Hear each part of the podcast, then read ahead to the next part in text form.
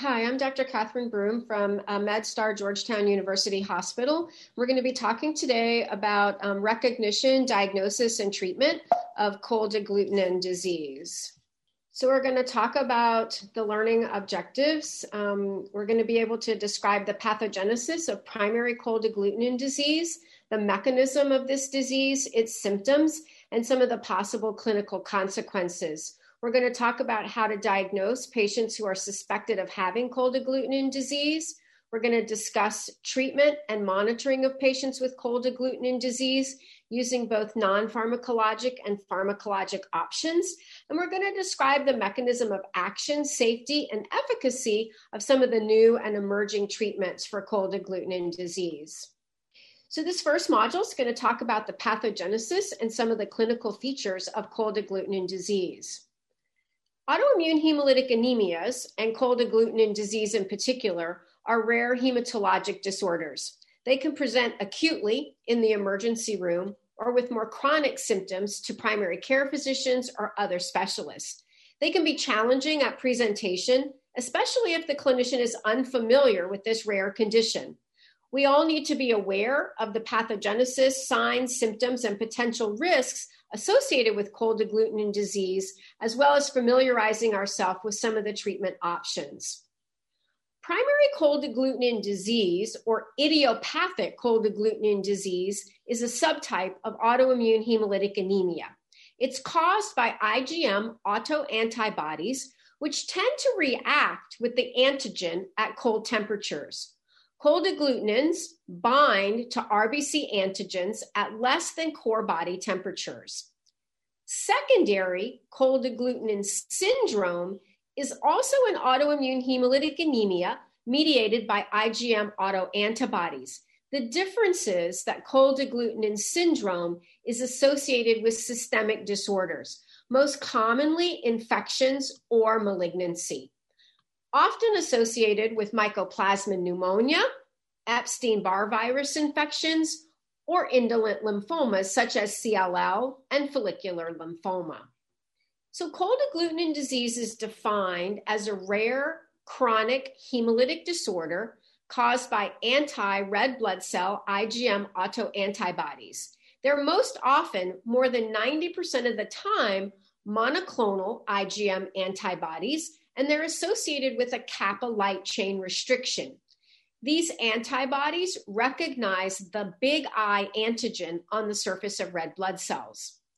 Hemolysis in cold agglutinin disease is complement dependent, with mainly extravascular hemolysis typically occurring in the liver.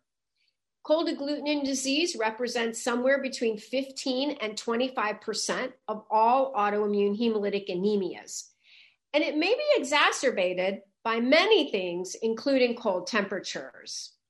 How common is cold agglutinin disease? It affects one person per million every year. There are over 5,000 people living with cold agglutinin disease in the United States. It's generally going to affect middle age and elderly individuals. Average age of onset is around 60 years of age. And just like most cold um, autoimmune diseases, cold agglutinin disease is more common in women than it is in men. It's a rare subtype of autoimmune hemolytic anemia, and it's characterized by two main clinical features the IgM mediated agglutination of erythrocytes and hemolysis, which is mediated by the activation of the classical complement pathway. Cold agglutinins are IgM autoantibodies that bind to the RBC antigens. We distinguish it from warm antibody autoimmune hemolytic anemia, which is mediated by IgG autoantibodies. Acrocyanosis, or agglutination of the red blood cells, which is mediated by the IgM that is bound to their surface, can cause many signs and symptoms in patients. It can cause livedo reticularis, as you can see in the bottom right hand corner of the slide. It can cause vaso-occlusion, as you can see in the top right hand corner of the slide, leading to cyanotic and necrotic changes in patients' tissue. If we look at a test tube, as you can see on the left hand slide, the cells will stick together or appear to clot in a sample of blood that is maintained at room temperature. This is different from clotting, and when we look at it under a microscope, we can actually see these red blood cells stuck to one another in this form of agglutination. The second aspect of cold agglutinin disease is hemolysis. And hemolysis in cold agglutinin disease is mediated by activation of the classical complement pathway. IgM autoantibodies bind to the surface of red blood cells. That IgM antigen complex is a very powerful and efficient activator of the classical pathway via binding to C1. Binding to C1 and the creation of the C1 complex is going to allow a cascade of events to occur, which is eventually going to result in deposition of C3b on the surface of those red blood cells. C3b is a very powerful opsonin which is recognized by the monocyte macrophage system primarily within the liver and results in extravascular hemolysis related to decreased RBC survival. The C3b is converted to C3d, the red cell survives. A small amount of complement activation will proceed through the terminal portion to generate C5b, which is the backbone of the membrane attack complex, which will, in some patients, result in intravascular hemolysis related to the cold agglutinin or IgM autoantibody. These patients may have a mixture of both intra and extravascular hemolysis, although the predominant form of hemolysis in most patients with cold agglutinin disease is extravascular. So let's remind ourselves about the complement cascade. We just talked, sort of in generalities, about the complement cascade. We talked about the C1 complex and how this IgM is going to bind to the surface of the red blood cell. That IgM antigen complex is then going to activate C1 and create the C1 complex which is going to lead to this cascading through the complement pathway to generate C3b, which is going to result in that extravascular hemolysis, and then also can proceed through the terminal portion of the cascade to activate all the way through to C5b, which is going to be the backbone upon which the membrane attack complex forms and generates intravascular hemolysis.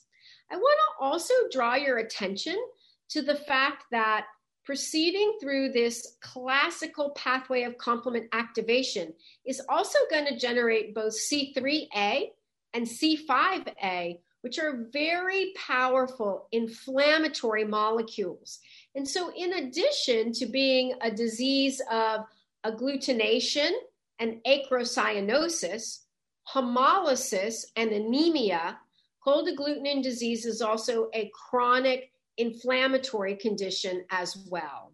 We can use a variety of different medications in order to interact with the classical pathway to try to stop this pathophysiologic reaction that is occurring related to the activation of the classical pathway by these IgM autoantibodies. We can use C5 inhibitors, which are eculizumab, ravulizumab, and crovalimumab, which can inhibit the generation of the C5b complex, which will decrease and eliminate intravascular hemolysis. But remember, we talked about the majority of hemolysis in patients with cold agglutinin disease being extravascular, we need to think about interacting with the complement cascade at a point that's higher than C5. And we do have available C1 inhibitors, including sutimlimab, ANX005, and C1 esterase inhibitors. We could also potentially interact at the C3 level with pegcetacoplan, which is a C3 inhibitor. We can impact the continued activation of uh, complement related to um, factor B and factor D with factor B inhibitors, which is iptacopan, and factor D inhibitor, which is danicopan. So, what is happening to these patients? Well, many of them are going to have some fairly non-specific symptoms, right? They're going to have hemolysis and hemolytic anemia, fatigue, dyspnea, which may be out of proportion to the degree of anemia, as oftentimes is the fatigue. They may have hemoglobinuria and jaundice. And all of these symptoms are going to be mainly complement driven. They can also develop these symptoms that are related to agglutination of those red blood cells, which would include acrocyanosis, Raynaud's phenomenon, livedo reticularis, and in extreme cases, sometimes even gangrenous tissue. So, what is a clinical phenotype? Um, from papers that have been published by Dr. Berentsen in Blood um, as recently as 2020, we see that about 70% of patients are going to have mostly hemolytic anemia with relatively minor circulatory symptoms. About 21% of patients are going to have hemolytic anemia with more severe circulatory symptoms. And about 10% patients are going to have mostly circulatory symptoms with fairly well compensated hemolysis. And it's important to really think about what is the clinical phenotype of a patient that you are managing or diagnosing with cold agglutinin disease so that we can think about how to best direct our therapy. Remember, we just talked about the hemolytic component is mediated by complement. The acrocyanotic or circulatory symptom component is mediated by IgM. And our therapies may be different depending on which pathophysiologic mechanism we're hoping to trigger or target. So, consequences of cold agglutinin disease for our patients, right? 50% of patients have been considered to be transfusion dependent for short or long periods of time. In multiple studies, we now understand that patients with cold agglutinin disease have an increased risk of developing both venous and arterial thromboembolic events, 62% higher than a matched cohort population. They have reduced quality of life related to need for transfusions, doctor's visits, fatigue, shortness of breath, uh, modifying their daily activities. And when we look at some mortality data, which were um, presented and published by Dr. Hill and Lauren Bylsma, we notice that patients who are diagnosed with cold agglutinin disease versus a non cold agglutinin disease matched population have a higher mortality rate. So, what can we do for our patients? Well, certainly we advise them to potentially avoid cold temperatures. This is mostly um, going to decrease the amount of agglutination of those red blood cells in the peripheral tissues, like the fingers and the toes or the tips of the nose. This does not generally modulate the amount of hemolysis that's ongoing. We know that things that can increase complement activity, such as infections, can trigger hemolytic crises. So these patients need to be on early and adequate antibiotic therapy. Viral infections also need to be taken quite seriously in these patients because they can trigger these hemolytic crises. Transfusions, when indicated, need to be kept warm in a blood warmer. Patients with chronic hemolysis need folic acid supplementation and potentially B12 or iron supplementation if they're deficient. Adequate hydration is critical during hemolytic crises, And in patients that are having an exacerbation of hemolysis, prophylaxis against thrombotic events with low molecular weight heparin or other heparin compounds has been recommended. These management options are generally unsatisfactory for our patients. There is no approved treatment available. Many times, patients are not offered any therapeutic intervention until their anemia is quite severe. We talked a little bit earlier about this being a systemic inflammatory state. And many of these patients have a significantly impacted quality of life, even if the degree of anemia is not severe, related to chronic complement activation and chronic hemolysis. Avoidance of cold environments can be somewhat helpful, but is not appropriate management for these patients in general. If we notice that this is cold agglutinin syndrome and a secondary problem, we can treat the underlying disorder and hope that the uh, hemolysis and the anemia will improve. We should give these patients transfusions when necessary. Sometimes we have to have emergency therapy for these acute hemolytic crises, and we'll talk about what some of those should look like. Steroids, alkylating agents, and splenectomy, which we often use to treat IgG mediated autoimmune hemolytic anemia, is not effective in cold agglutinin disease and really should not be part of our management plan. We talked about mortality, and here we are going to dive into it a little bit deeper. We looked at a Danish national patient registry from 1999 to 2013. And this was really the um, first attempt to evaluate in a large cohort uh, mortality in a cold agglutinin disease cohort versus a matched comparison cohort. And you can see that in the first year after diagnosis, the cold agglutinin probability was only 83% compared to 96% of the matched comparisons. At three years, down to 75% compared to 89%. And at five years, down to 60% compared to 82%. The mean survival in the cold agglutinin cohort was 8.5 years and had not been reached yet in the matched comparisons. An additional study, large cohort of patients in the United States, study period 2007 to 2018, 651 cold agglutinin patients and 3,000 plus matched non cold agglutinin controls were identified.